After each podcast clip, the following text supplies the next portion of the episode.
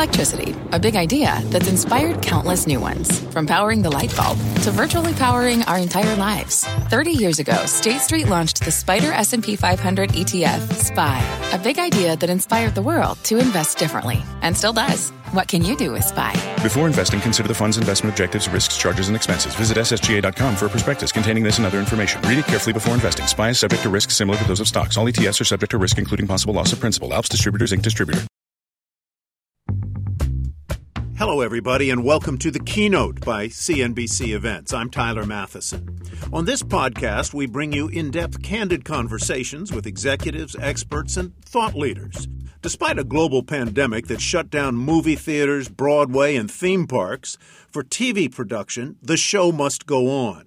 Today, a conversation with two television producers who are working through the pandemic on their respective shows on how they safely and successfully kept cameras rolling. Neal Baer is an executive producer and writer for shows including Designated Survivor and Law and Order SVU and Yun Lingner is an executive producer of ABC's Shark Tank. They joined us at CNBC's At Work Summit on March 30th, 2021, to talk about bringing their crews back to work. My colleague Carl Quintanilla conducted the interview. Here's their conversation.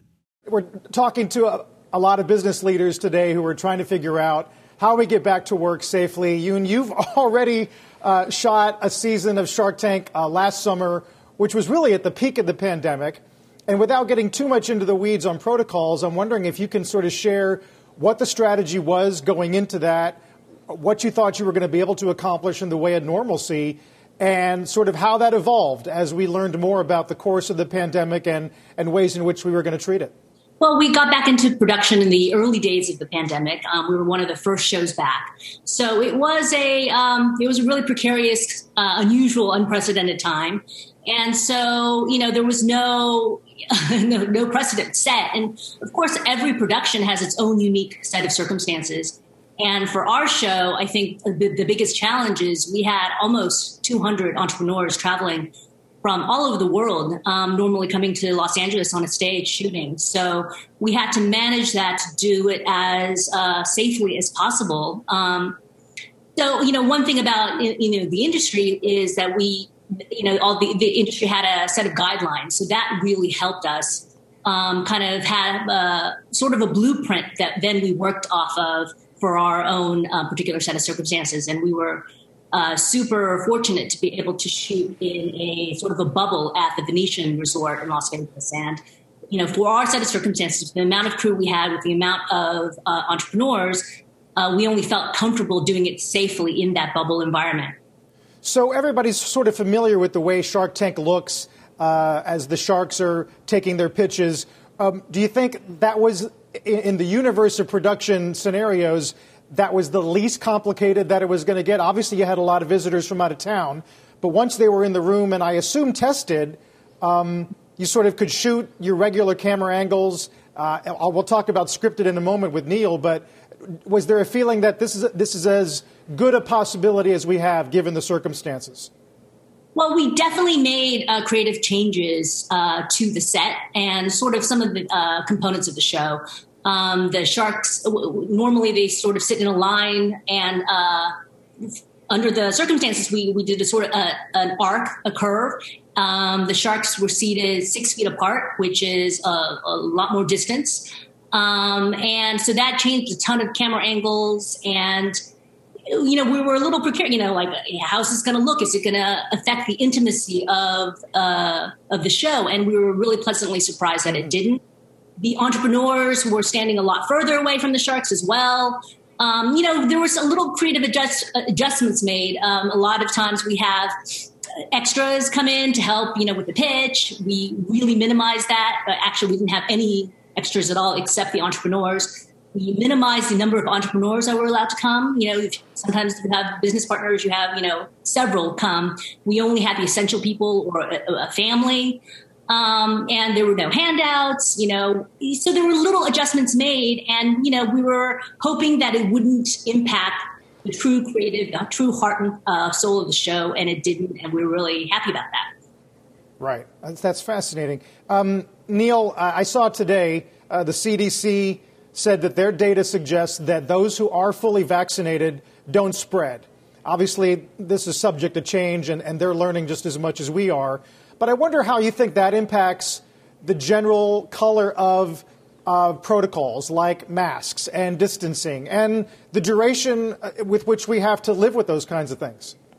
Well, science is not definitive, and I think we all want it to be. And so today, a year after the you know first huge wave of the pandemic, or a little bit after that, we know so much more. We know about how to treat people in the hospital with high dose steroids. We know how to use monoclonal antibodies. We did not know that a year ago. So we're accruing a lot of data and we're better able to tell people how they can protect themselves. But still, we don't have a lot of information about who spreads and who doesn't.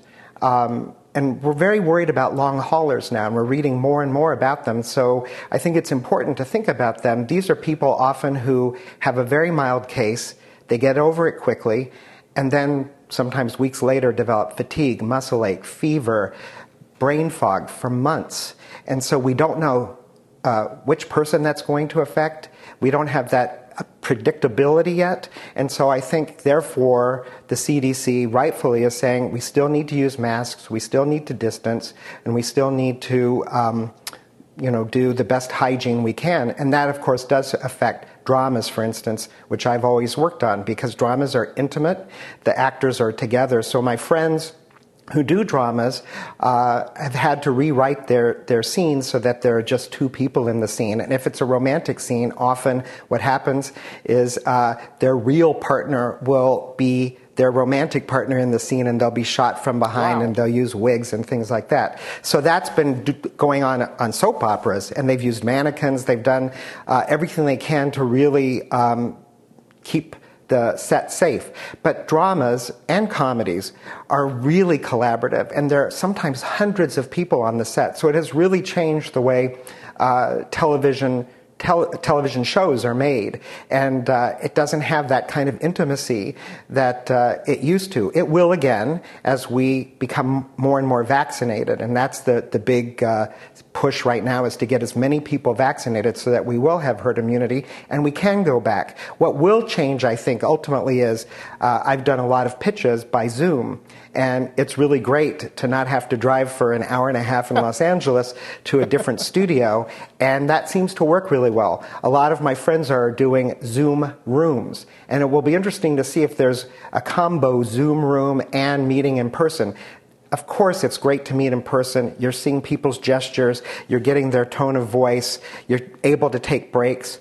Uh, with a Zoom room, it's very focused and most of my friends are saying they go for a couple of hours, take a break, a couple hours more, so it's not a 10 till 7 uh, o'clock kind of uh, deal anymore. So that has changed, and I think it will can probably continue to change where there'll be a combination of Zoom rooms in the future and Zoom meetings in the future. And we always did Zoom meetings. When I did Law and Order Special Victims Unit, the writers and the producers were in LA, and the actors and the directors and the crew were in New York. So we were Zooming all the time, doing our note sessions, um, our sessions with the directors, um, all uh, casting. And so we were prepared in that way. But we, but we need to really um, get over this notion that science is definitive and embrace that we're getting knowledge slowly but surely, and that's why we still have to, to mask and uh, protect ourselves and each other.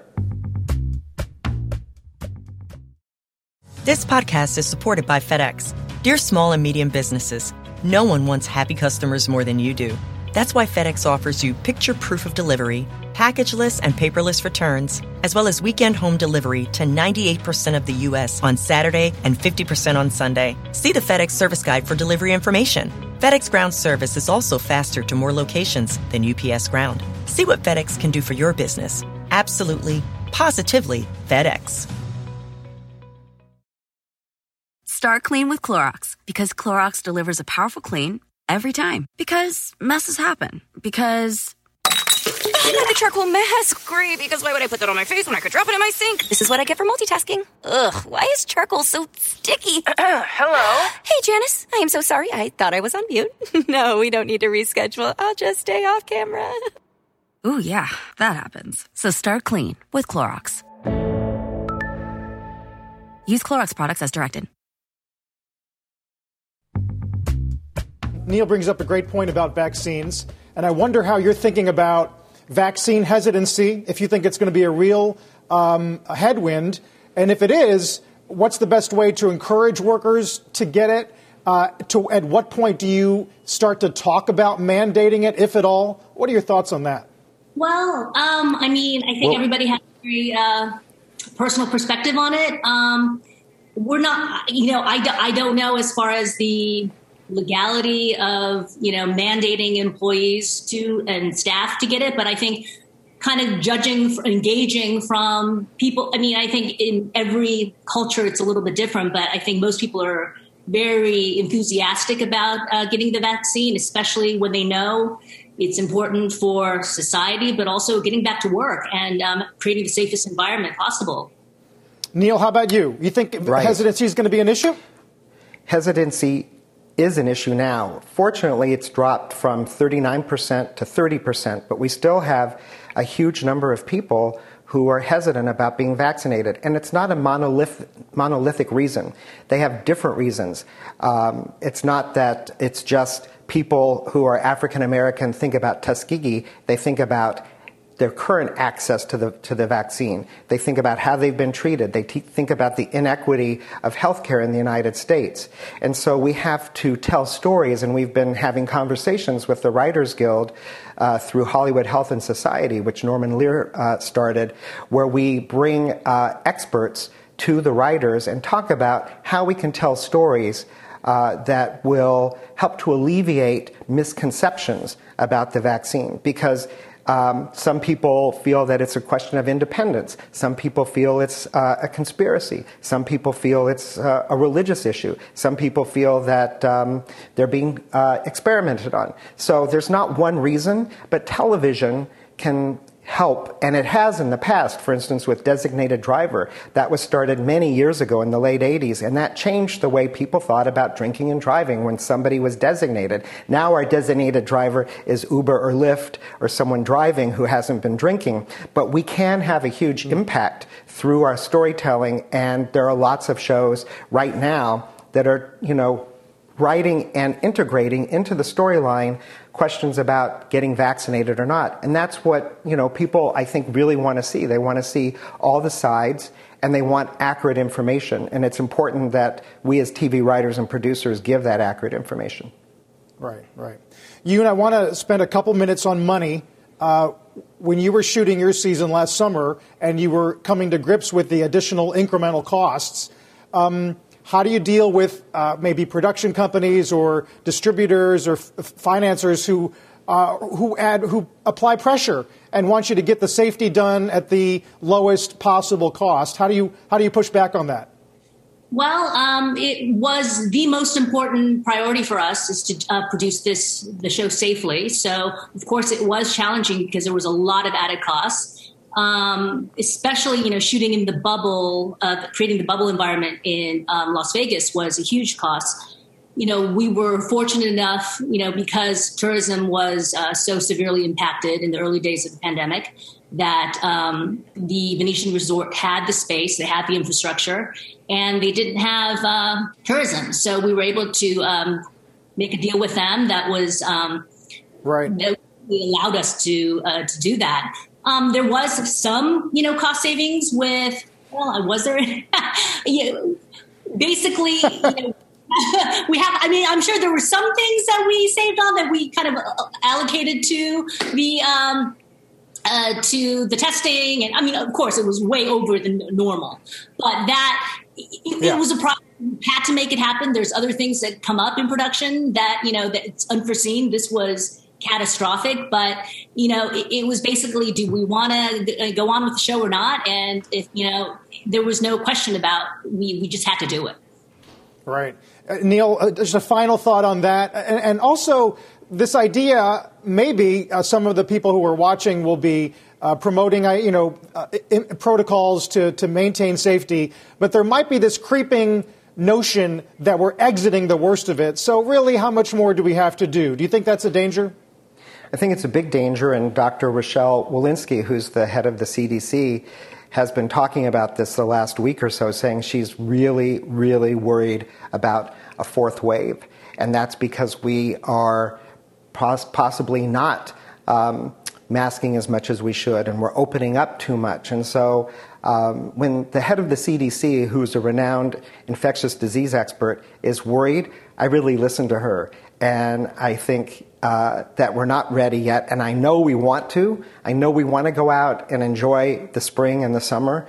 But if we can just get enough people vaccinated and really tell the story about the science behind the vaccinations and why it's so important, then I think we will be able to enjoy uh, a world that uh, we, we uh, dream about now. And so, um, in the meantime, we're going to still, you know, mask and distance, and we'll probably be making more what we call bottle shows on, on dramas where there are uh, only a few people in the scene. We used to do those when we spent too much money on a previous episode, so we would make it up by doing a bottle show. But now we may be doing more bottle shows because I'm hearing that COVID uh, protocols can add you know, at least 20% to the budget. And that's really important because no one wants to get COVID um, who really understands the cost because none of us knows whether or not we'll be the one who will be a long hauler, and none of us knows whom will, whom will infect.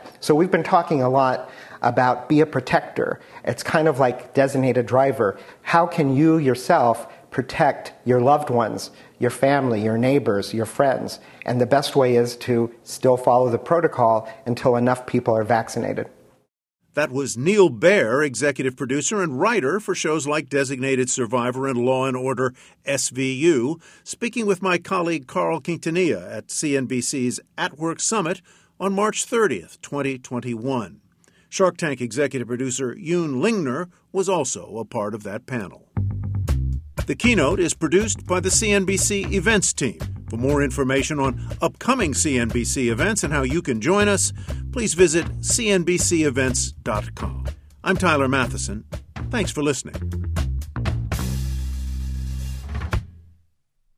This podcast is supported by FedEx. Dear small and medium businesses, no one wants happy customers more than you do. That's why FedEx offers you picture proof of delivery, packageless and paperless returns, as well as weekend home delivery to 98% of the U.S. on Saturday and 50% on Sunday. See the FedEx service guide for delivery information. FedEx Ground service is also faster to more locations than UPS Ground. See what FedEx can do for your business. Absolutely, positively FedEx.